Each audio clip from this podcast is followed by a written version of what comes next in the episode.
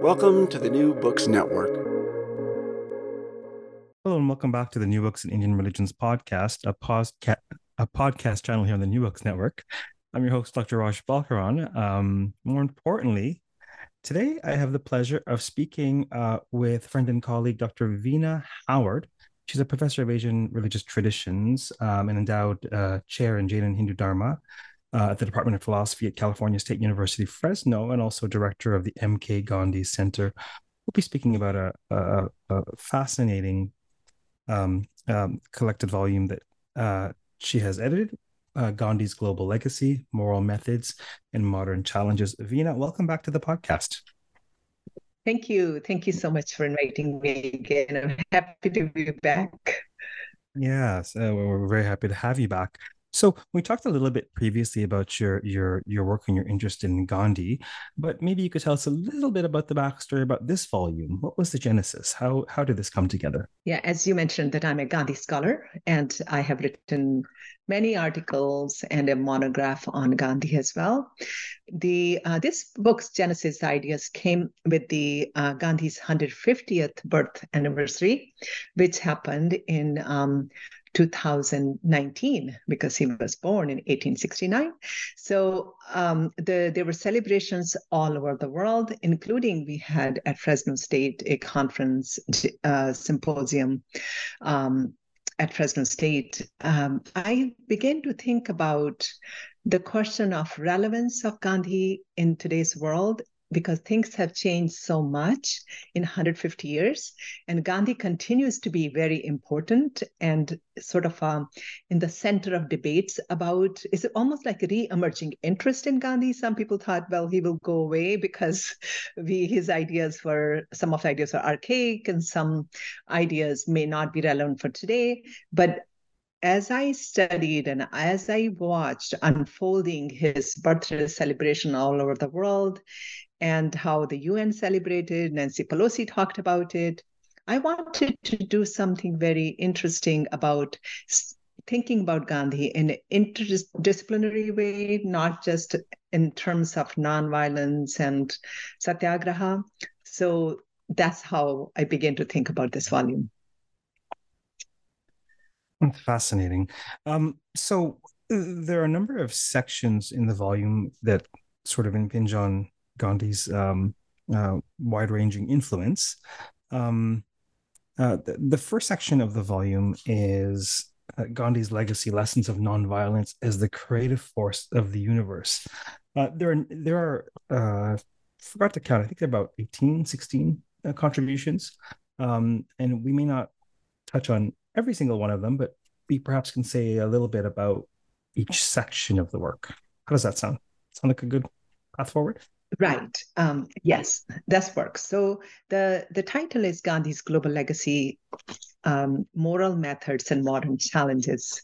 And that was very intentional uh, to choose that uh, title, because at a time when, you know, a couple of year, year after um, the B L M movement and the climate crisis uh, issues and all kinds of issues we are facing, that we didn't have vocabulary, or they were not available uh, in the Gandhi's time. So I just wanted to say modern challenges and mo- moral methods, because how we can use the idea of uh, using moral methods in today's world. Because a lot of people are calling it as a post-age, post-truth age, or some people are t- talking about, you know, doomsday scenario. But you know, I wanted to look at how Gandhi's message can be relevant. So in the first section, the nonviolence as a creative force of the universe, I sort of lifted out of the just um, nonviolent action and nonviolent strategies to as a force. It's not simply a a person's uh, monopoly or a system's monopoly or Gandhi's monopoly. It is a force. Because, and then I take the phrase that from Reverend James Lawson Junior, who was um, deeply inspired by Gandhian methods and strategies and used them to desegregate uh, Nashville, um, Tennessee, many public spaces. And he was um, he offered this talk at Fresno State, and then I um, co-edited with him to make it a lect- to make it a chapter. It's called Mahatma Gandhi: A Challenge to America. He says that that it really is Gandhi challenges our our thought processes, our choices, what we are doing in, in the United States. With the rise of just um, unbridled capitalism, the uh, not caring for the environment and not building cohesive societies. So he really, um, he's a ninety-five-year young uh, African-American civil rights leader. And he he's so clear. If I really recommend people who are listening to read his um, t- his, his chapter, that how he really crystallizes the the nonviolence as a creative force. He says that as a mother takes care of, or the parents take care of a newborn baby, and the baby is so helpless. All over the world, people are doing that. So that is the force of the universe, that we are d- driven by love, not hate. We are driven by the force of nonviolence, not violence.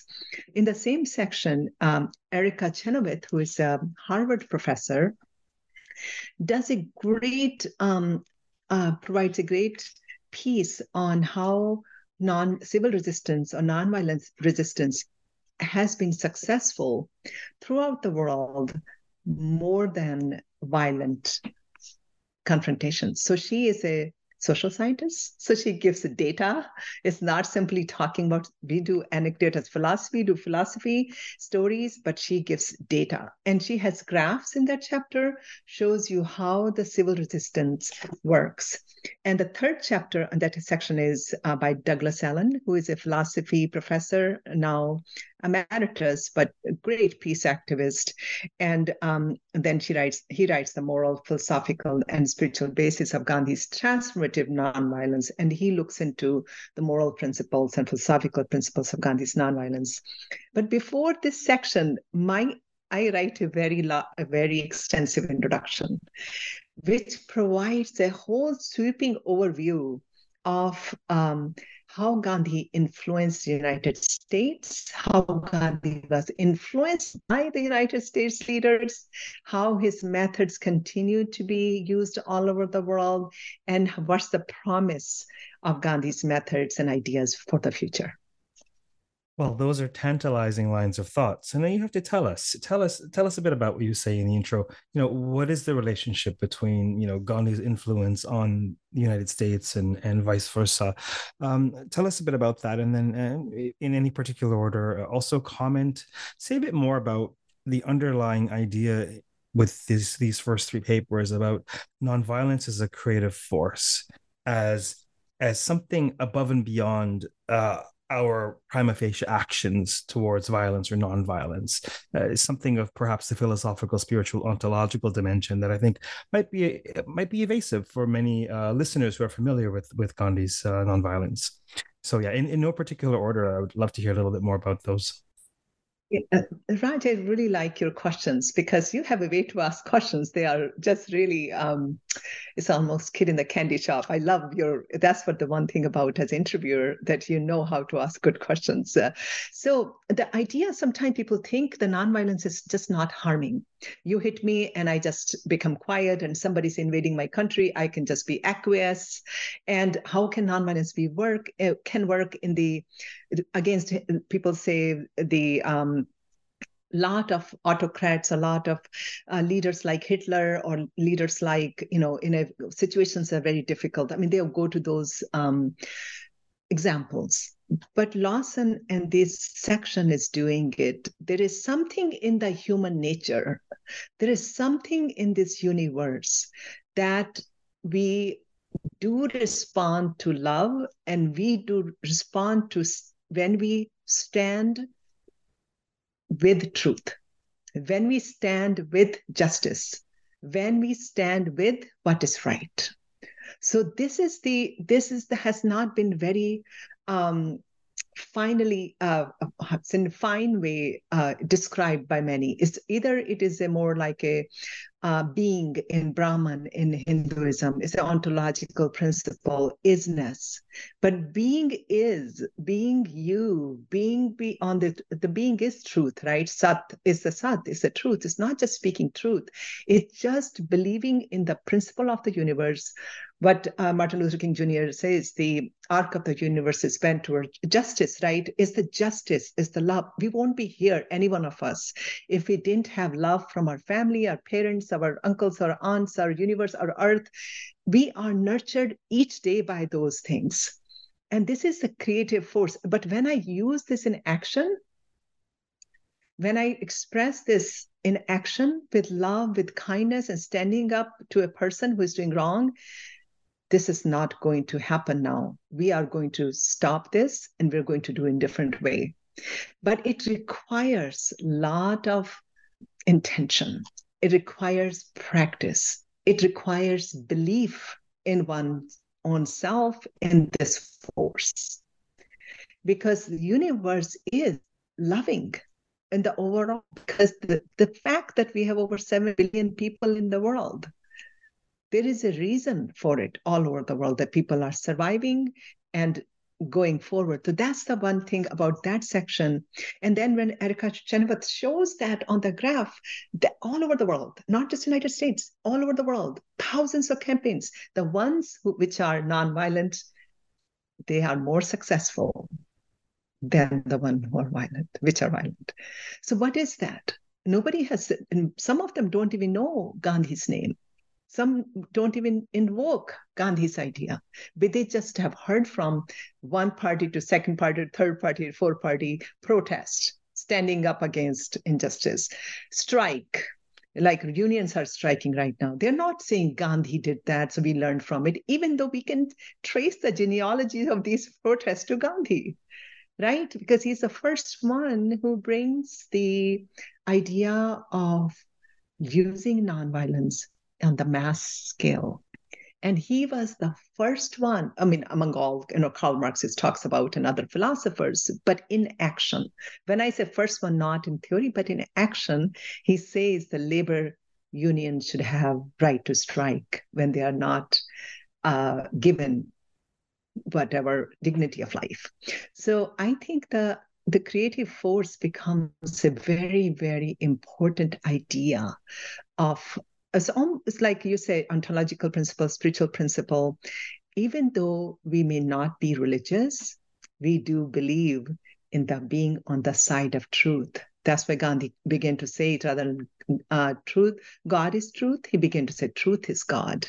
Because when we are on the side of truth, side of right, side of justice, side of love, magic happens. Because the untruth cannot win for too long. Yeah, it's it's a fascinating proposition. On the one hand, um, clearly uh, the the notion of ahimsa, of course, uh, we can think of as one of the five classical uh, virtues or precepts. You know, Satyahimsas. They are from a particular um, uh, sociocultural religious paradigm that you know is obviously part of renouncer movements and moral personal perfection. And on the other hand, um, you know, I've watched humans for a very long time. Uh, I love uh, hearing stories. I love interviewing people. I love putting pieces together on this little thing called the human experience. And it's almost as if it's not a question of what you believe in, but that you believe in something. It's a question of anchoring your efforts to something greater than self. And that can be religious. That can be spiritual, philosophical. That can be, uh, I find that people can move mountains if they're doing it for their children, for their cause, for their love of animals, for X, Y, Z, P, Q, and the idea of connecting with a cause, a force, a source greater than yourself. And it's um, inexhaustibly um, energizing, because that cause, that force, that idea, that thing for which you live will will be there, you know, as a source of inspiration. So uh, fascinating. Uh, as for questions, I uh, I ask purposely naive questions typically and, and hope for the best. But anyhow, tell us a little bit about the influence of America on Gandhi and the influence of Gandhi on America. Tell, we uh, we have a global audience, of course, and uh, there's a, a great number of our audience members uh, located in, in the U S, and of course, the U S plays a, a, a, a huge role on the global stage. So tell us tell us a bit about this relationship. Yes, so this is my new project uh, that I am working on right now, uh, but I have done quite a bit of research in that. The number of people know about um, Gandhi's influence on Martin Luther King Junior, uh, that uh, Doctor King went to India in nineteen fifty-nine, and he visited, Gandhi was not alive at that time, but he visited um, various ashrams and Jawaharlal Nehru and talked about, and he came back and wrote a wonderful article, My Trip to the Land of Gandhi, something like that, the title of the other chapter is, and he invokes, he says that directly, um, he credits Gandhi for his belief in a newfound belief in nonviolence. First, he thought that he won't, the nonviolence can't work because, you know, Jim Crow laws and the systems were so awful and so oppressive. How can nonviolence? How how are they going to respond to nonviolence? Right? Is it rightly people can ask? Um, but then he sees Gandhi's message. But then before that, uh, Doctor King. Um, Reverend James Lawson uh, went to India in nineteen fifty-three. Not much is written about him. I just published an article on him through Emory University, um, one of their publications. And I, he calls it Love Force, um, then Truth, Truth Force, Soul Force to Satyagraha, Gandhi's method rather than passive resistance. And he goes to nineteen fifty-three to India, and then he goes to different ashrams, and I think he met with Vinoba Bhave and many, because now Gandhi has been assassinated for only six years. So India is a nascent, um, newly born, independent country. And um, he kind of serves um, as a teacher and mentor to Martin Luther King Junior But before that, so I'm going back and back and back, nineteen thirty-six, um, there was an African-American leader, theologian par excellence. His name is Howard Thurman. He went to India. nineteen thirty-six, Raj, he goes to Gandhi's ashram with his wife, Sue Bailey Thurman, and a group of uh, people. And they stay in Gandhi. They have several meetings with Gandhi. And he comes back so inspired that Gandhi's nonviolence can be used um, all over the world or in our, you know, African-American context.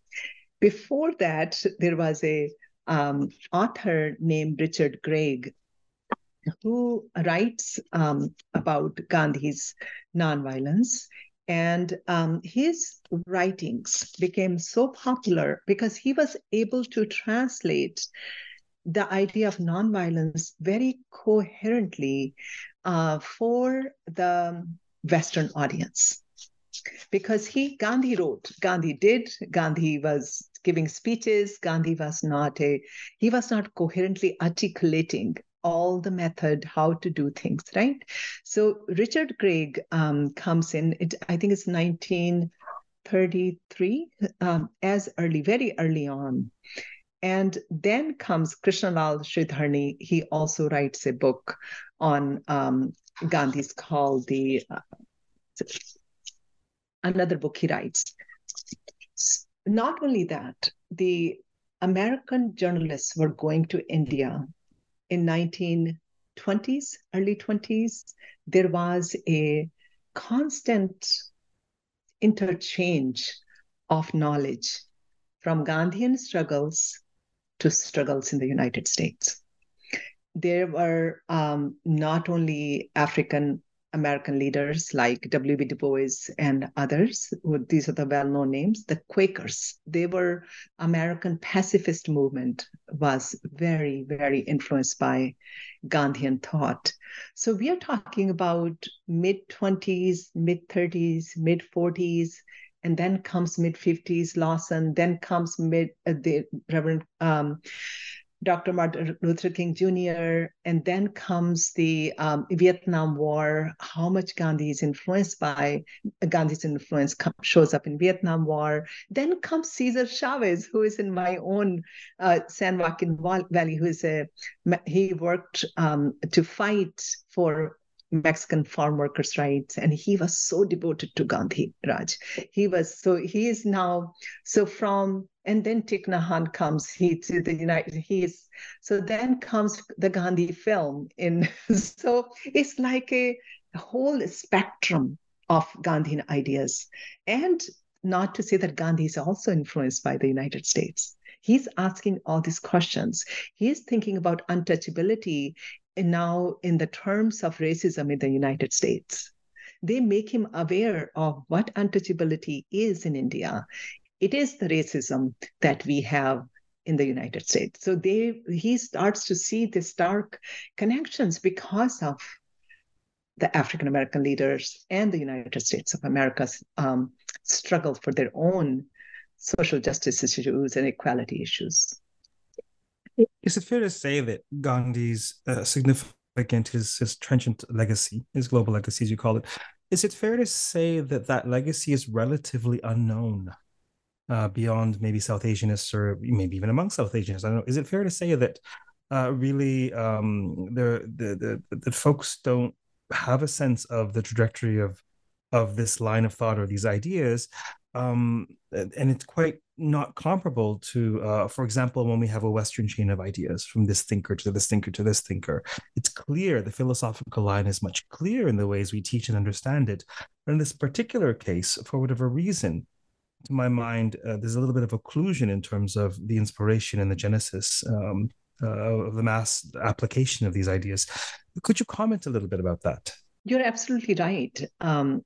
Raj, that is um, Gandhi's uh, popularity just began. So I think it's he, you know, is he's one of the most written about person of the twentieth century. No doubt about that.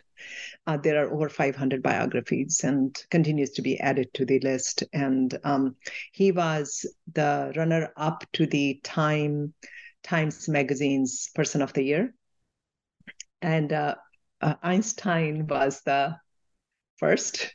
And uh, I write in my uh, book, in my introduction, the irony is that Einstein paid the most appreciative and honorable tribute to Gandhi. He said, we need Gandhi, not my, of course, you know, his ideas are amazing, change our physical material world, but it also, we have created this power in the human's hands that we don't know how to use it. And that's what the moral methods need. That's what the moral compass needs to hone that, to circumscribe that power, to, to, to control that power that we have right now, technology and A I and all these wonderful things we are experiencing. At the same time, we are sitting on sort of a, you know, ticking bomb in a weird way, you know?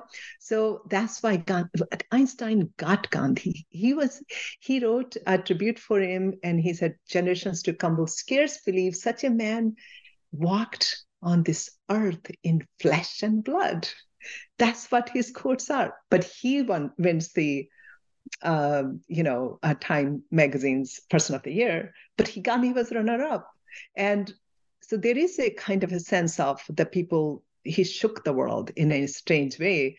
And Martin, uh, the uh, Reverend James Lawson says in his chapter, Gandhi was, in his opinion, was worthy of that. You know, it's, it's our leader, African-American civil rights leader. And he says, because Gandhi gave the method to the world where we can live together and flourish together and live in peace for generations, not just simply short-term enjoyments, not sh- simply quick sensationalizing ideas. He gave a sustained way to live together and flourish together, which was, you know, the way more I study Gandhi, Raj, more I didn't study Gandhi because I knew much about him. I was kind of questioning him, the reason I began to study him. I didn't know because my fa- parents were in the India-Pakistan um, uh, division or partition, and they were refugees. And my father was quite unhappy with what had happened. And so I was not, you know, I had mixed stories from the world when I was growing up in India. There were some were really adulating Gandhi and some were, you know, not like it continues to this day today, and um, or blaming him for everything wrong happened to India. You know, that's like the mom and dad start get blamed. But then made me uh, think about to study it. And the more I study, the more I feel it's not that he's a perfect man. I'm a scholar. I don't go there. But the ideas can be, of course, rethought, reimagined, reconfigured for our current times. Perhaps say a word. I mean, there's a number of, there are a number of um, areas um, wherein we trace Gandhi's legacy in the book. Say a word about gender, Gandhi's influence on gender. So uh, Gandhi wasn't raised at a time where um, the L G B T Q as the issues, uh, plus issues are now different, but Gandhi was living in an area where women were relegated to very lower status. He was living in an area when even the British women did not have right to vote, and American women didn't have, you know. So this was a time where um, suffragette movement, and India especially with the um, multiple, regardless of our goddess tradition and worshiping, you are the goddess scholar, Raj, how we elevate goddess to the highest being. Um, and then the women were not treated on equal terms, including him, what he was doing to his wife. You know, earlier times, he was being a patriarch. The What the shift comes in his life, and I'm I'm part of the Kasturba Gandhi documentary as well. His wife, she becomes a really major influence on his life. So gender issues become very, very important to him. He said that the world, what he says, that one of the problems that we have in the in India, that we have really ignored and mistreated the half of the um, citizen citizenry in India, which are the women. But I think I, I can even go further, how he talks about himself as in more, he said, I want to go beyond male and female. So he's almost talking about in a transcending gender, because he thinks that even male and female, female binaries, gender binaries can be problematic.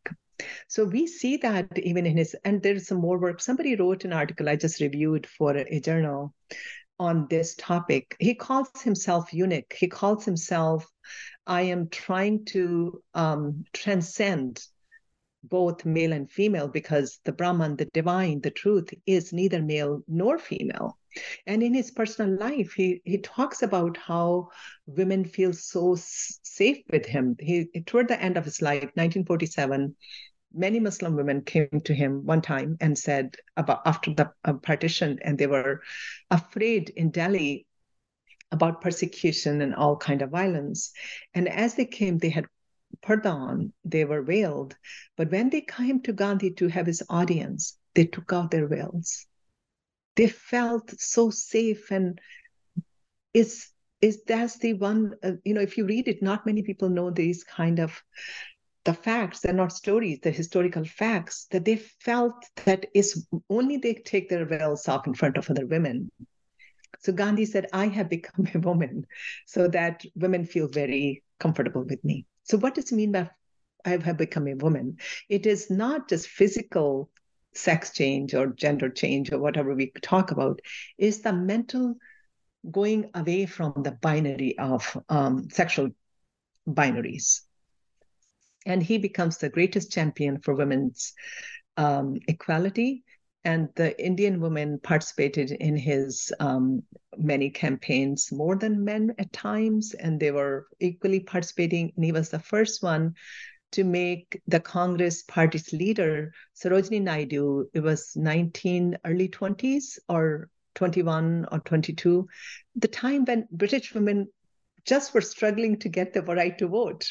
And he was making uh, Sarojini Naidu the um, Congress leader, which is, you know, the highest, uh, you know, everybody would be under her. So, and then women, once they were, India was freed. And I can see now with the new law in India that, you know, for that just, just happened, you know, fifty percent women's, um, I don't know, they call it affirmative action.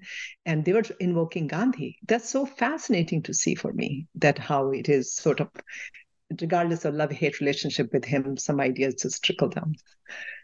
Mm. Tell us about his legacy on religious diversity.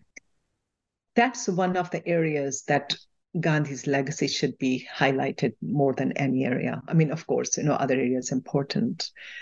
At a time when the terms like interfaith, interreligious did not even surfaced, Gandhi was doing interfaith meetings, prayer meetings, what he called, in which he had um, readings from different scriptures, from the followers of different traditions. He modified a song called Raghupati Raghav Raja Ram, Ishwar Allah Tero Naam, Ishwar and Allah, both are your name. So he, one of the his contributions to the discourse of interfaith is how to do interfaith. How do I do? It's not simply I sit down with and do a dialogue. How not only I learn, I study the scriptures of different traditions, according to him, that we should study not only our own scriptures, because he said people take out verses from different texts and say, look, Gita says this, uh, go to war. Oh, Quran says this, or the Bible has says, Jesus says this. And he says, you can't do this. You have to read the first scriptures of the traditions with reverence. Also, understand the authority of the people's religions or the people who belong to that religion. Listen to them. You, I can't just constantly, you know, we have this debate in the academy. I was looking at the A A R sessions, and this one session is just looked at this morning. It says, who speaks for Hinduism? And it's like, now, who speaks for Hinduism now? Anyhow, no. I, I saw I saw it as well, but yes, please continue. Sorry to interrupt. Yeah, no, no. I was, you know, I just I was going to pause and they were to say now. I was going to pause a long time, because who is speaking for Hinduism? I mean, the question itself for Gandhi would be problematic, because it's a Hindu idea, is it a religion idea, or is it a people idea? Now you have three things together. Can we ask that question? He will say, any person who reads it carefully, and you can be self-critical of your own. He was very much into being self-critical of your own religions. He was one of this. He said, I rather untouchability um, die than Hinduism live. He went that far because he knew they were incompatible. That's why he said it's not the Hinduism's unity of all, Atman is Brahman, Brahman is Atman, and this whole idea of the divine unity is incompatible with untouchability. So he was going, reading the scriptures in a very, you know, the lens of uh, love and ahimsa. He, and I think that's the whole point, that when we don't have the lens of ahimsa and truth, that was the parameter that he was reading scripture. So I just gave, I wrote a, I was invited by somebody in Texas to write an article on that. Um, I can send it to you on interfaith and Gandhi's inter- contributions. And people are reading it. And I make a six part list of things, what, what we can learn from Gandhi.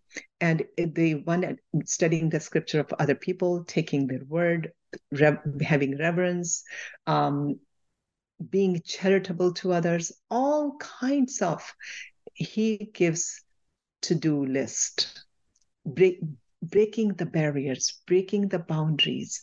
Don't say Hindu Muslims, Hindu Christian, Hindu Sikhs, Hindu Jain, Sikh, no, Christian. We are people first, then we are religious. And he was really into religious education. He thought was very necessary. But at the same time, he in the toward the end of his life, he said, first, he didn't used to like interfaith marriages, intercaste marriages. He really pushed for interfaith and intercaste marriages. He said that will bring down the boundaries and the was barriers. Gandhi, was Gandhi a pacifist? Um, he won't like that word. He was a pa- pacifist has a, a very unique um, connotation. Gandhi. Gandhi's guide was the Bhagavad Gita.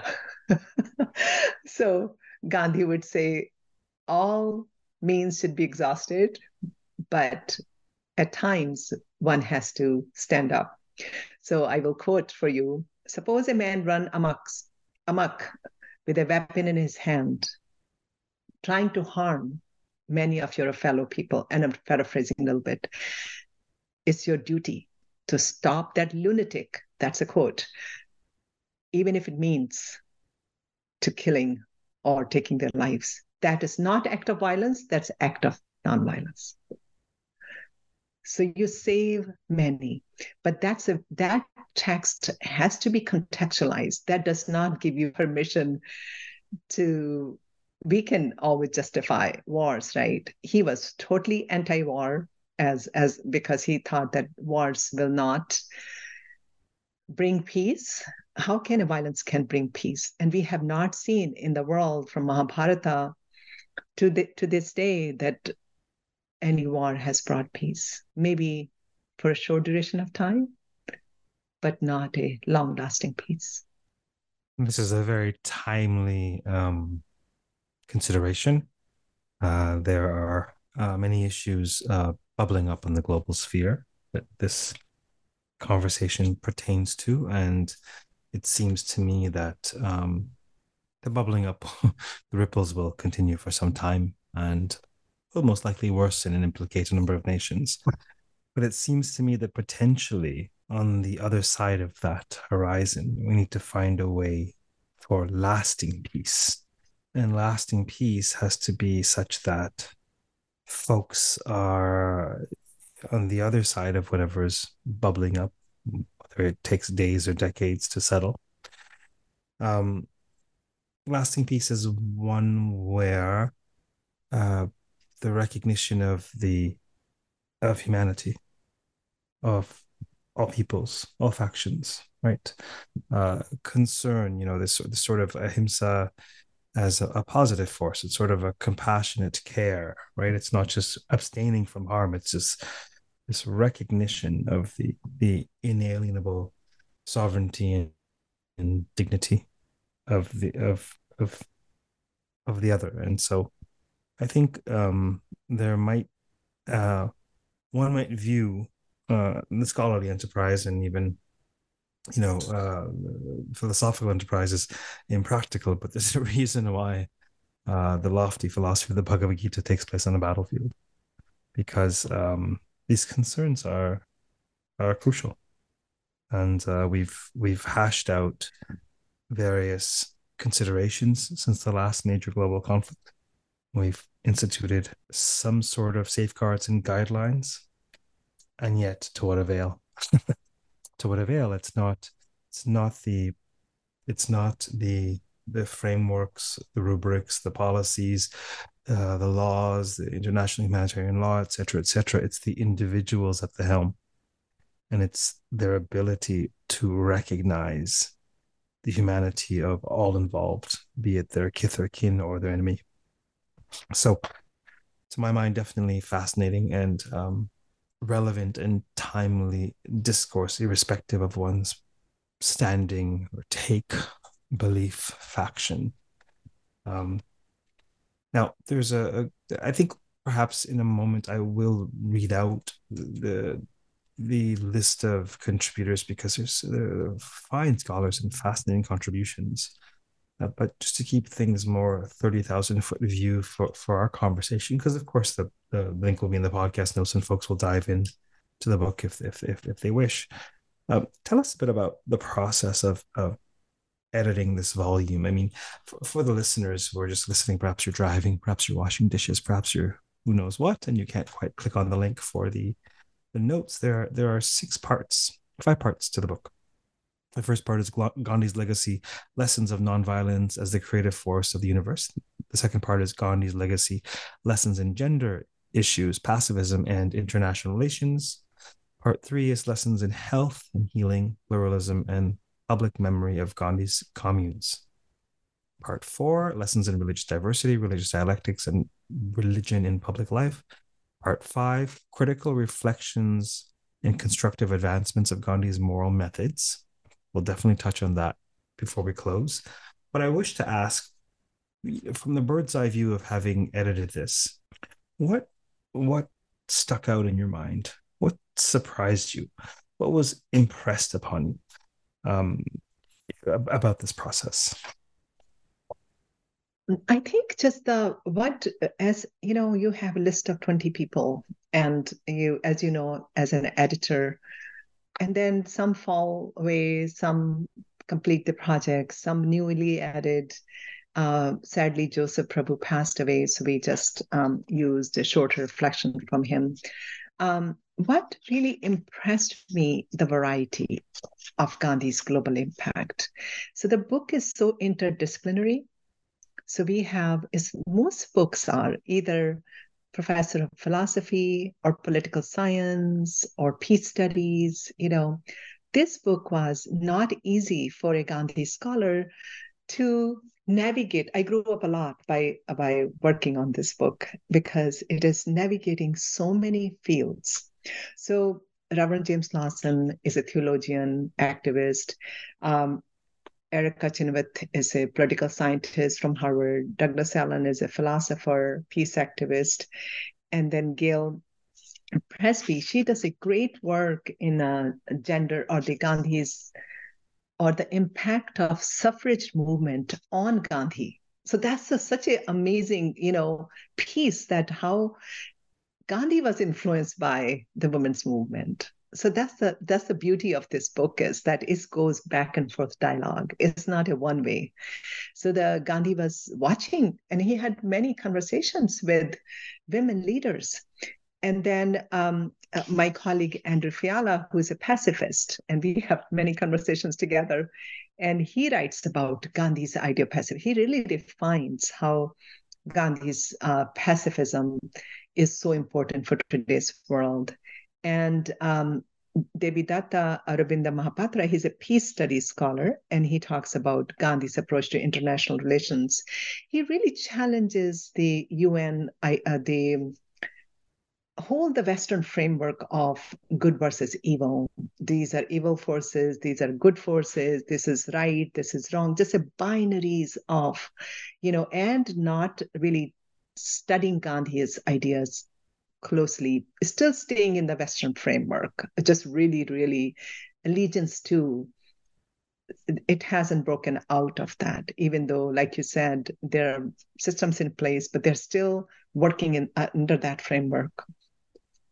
And then the, the next section is very interesting, the health, healing, pluralism, and public memory of Gandhi's ashram. So Makarand Paranjape from India, who's English um, professor of uh, English, he writes about how Gandhi uses the um, various herbs, healing practices to create himself a very good mind and sound and body, and how, you know, health uh, can be aided by diet and um, sexual control and the good air quality and sleeping, all these things. It's just a fascinating in the article on health. And then the um, Jeffrey Long, he takes a Jain view of the many many-sidedness of the reality and shows how Gandhi is looking at for his nonviolent activism. The, the next uh, chapter by Carleen MacLean is fascinating. She does study in India and Gandhi's ashrams, and she writes about how Gandhi's ashrams are reframed, the, the narratives are reframed in the modern context. So they are dealing with the modern issues as they're, so it's just fascinating article, which we don't see too many times, that conversation. And the next section is the religious dialectics, religious pluralism and diversity. I mean, Thais is an Islam scholar, uh, and she he talks about that, how Gandhi brings Gandhi in conversation with contemporary Islam and, and really challenges people to really think about this um, hermeneutic that Gandhi provides through nonviolence and through interfaith relations. And then Shivani Bothara is a Jainism, uh, talks about um, Gandhian, non, I call it, Raj, hyphenated and non-hyphenated. So non-hyphenated is the Jainism, Hinduism, precepts, language, non-violence, don't kill. But non-violence without hyphen, it becomes a system in itself. It is a strategy, practice, truth force, love force. It's a system. It's not just simply not harming. It's, it's going after the structures of violence. And I have to define that idea a little more. Um, and then Sanjay Lal, um, amazingly, he's also a philosophy professor. He writes about religion and public life, and he takes on the idea of that religion should be taught in, in our, our world so that we can be knowledgeable about it, rather than being secular in a way that we don't study religions. Um, And then the lastly, the section is the critical reflection is the really is a critical reflection on the chapters. Uh, the one is on Mulak Raj Anand, who was a great author, um, and he wrote many novels. He wrote one of them were, um, I think it's the, he's several, several novels he writes. And then he lives in the Gandhi's ashram, and uh, but he's ambivalent about pacifism, because he says when the war is, when the fight is important, that's the, the very, very important point. That when is, though he was really struggling, but then he makes a full circle back to, and he really pays highest tribute to Gandhi's nonviolence. But initially, his his his um, characters um, in the books are constantly are going back and forth on nonviolence, violence, peace, standing up for justice. And he calls names by Gandhi, uh, sometime, you know, father figure in his, his novel. So it's kind of very cool. Uh, the way uh, Ashley Foster, she's an English professor. The next chapter, Cheney Ryan, who is a peace uh, activist, peace uh, scholar and philosophy uh, scholar. He is also at Oxford uh, now. And he really brings the anger uh, idea. He says that do not let your anger die. He shows that anger is important rather than, and I think Gandhi, when Gandhi says no anger, he's looking at more psychological uh, way of that anger occludes our sense of awareness, like the Bhagavad Gita. But the positive anger against injustice, injustices, Gandhi embodied that. Otherwise, he won't be able to stand up for the what truth is. So he um, writes in a back and forth. He challenges Gandhi for not being Um, angry, but also then he goes back and said, yes, there was a, um, you know, there can be, must be, there is some kind of a driving force in Gandhi that compelled him to do stand up for right. And could in the we last, say, could we say outrage? Sorry, outrage. Hmm. Yeah, I think it's a language um, which is gets in on the way, and I think it's more. Yeah, I mean, I think you're right. The outrage, Gandhi was outrageous when he was thrown out of the train. Gandhi was outrageous on the South um, tax. But he did not want to go to anger, though, you know, because he thought that anger can bring violence.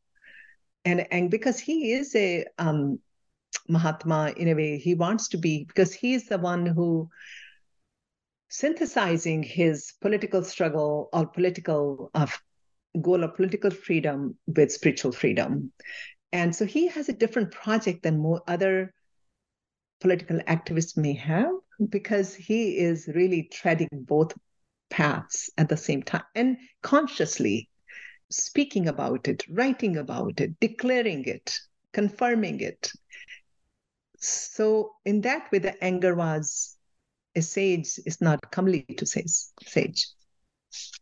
If that Would you makes... say Yeah, yeah, certainly what you say makes sense. With respect uh, to that, uh, the penultimate chapter, I think it was by um, Cheney Ryan, um, do not let your anger die. Just to make sense of this uh, from sort of uh, what we know to be true of Gandhi from his his writings, um, could it be the case that he wasn't angry, but he experienced outrage in a sense? Would you say that Gandhi experienced outrage, and that that is a driving force that um, Ryan is saying one should not let die? I agree with that.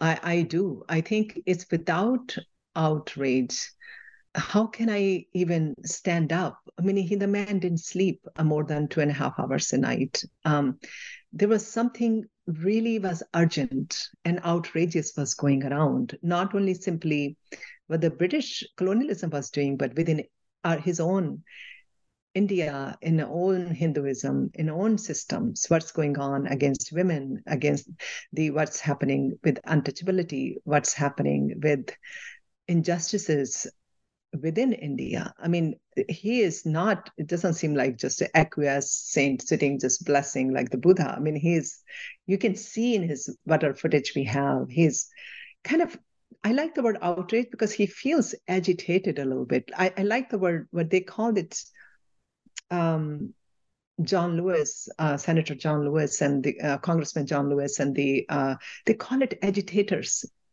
uh, or call it good trouble, you know? So anger not as simply rolling your eyes and yelling abusive language and, you know, so calling names for British, which most of a lot of people do movements about the opponent.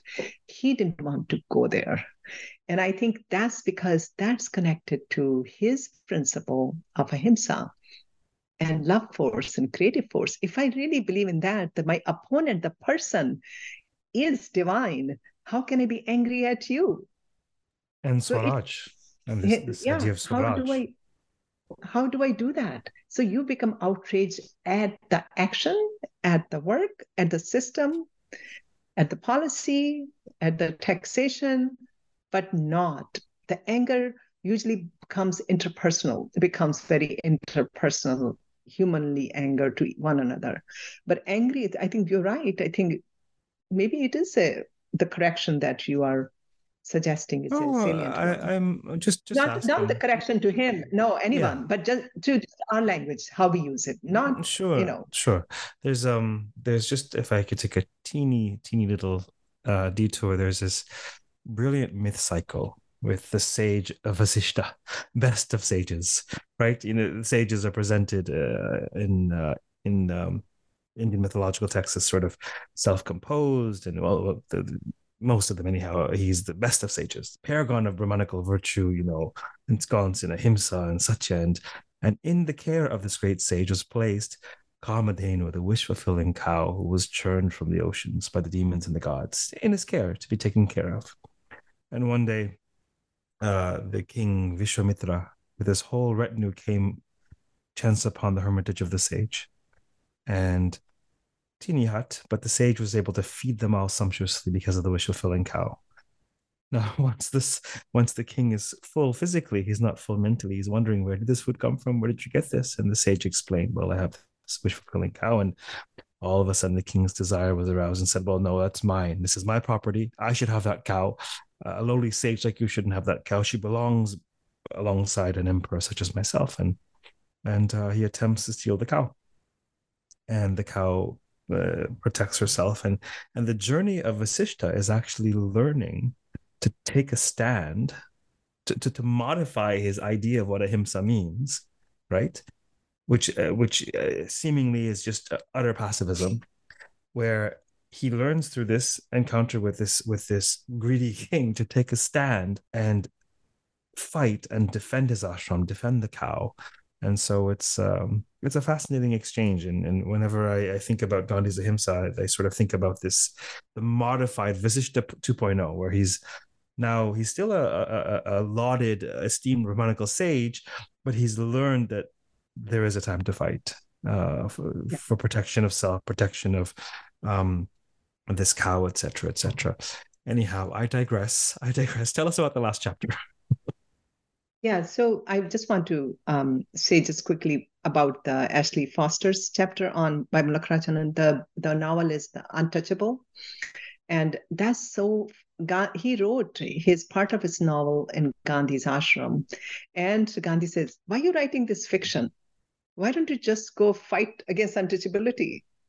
Why, why he was such a, a practical man, you know? But I use that book in my classes, and that book really changes people's lives to see the untouchability can be re- replaced with any kind of oppression of people, right? So it's very fascinating to see. But yeah, so Ashley really um, talks about that in a Foster, in her. So Anger with Cheney Ryan, then Vinoba, Sarvodaya, then now we come into contemporary time. So Swasti Bhattacharya, who is an ethicist, um, and she also worked as a nurse. She had a nursing degree. Um, and she like, she has done a research in uh, Vinoba Bhave's, um, on Vinoba Bhave. And then she um, really brings parallel, because Vinoba Bhave was one of the very close follower and devotee or, or you know, disciple of Gandhi.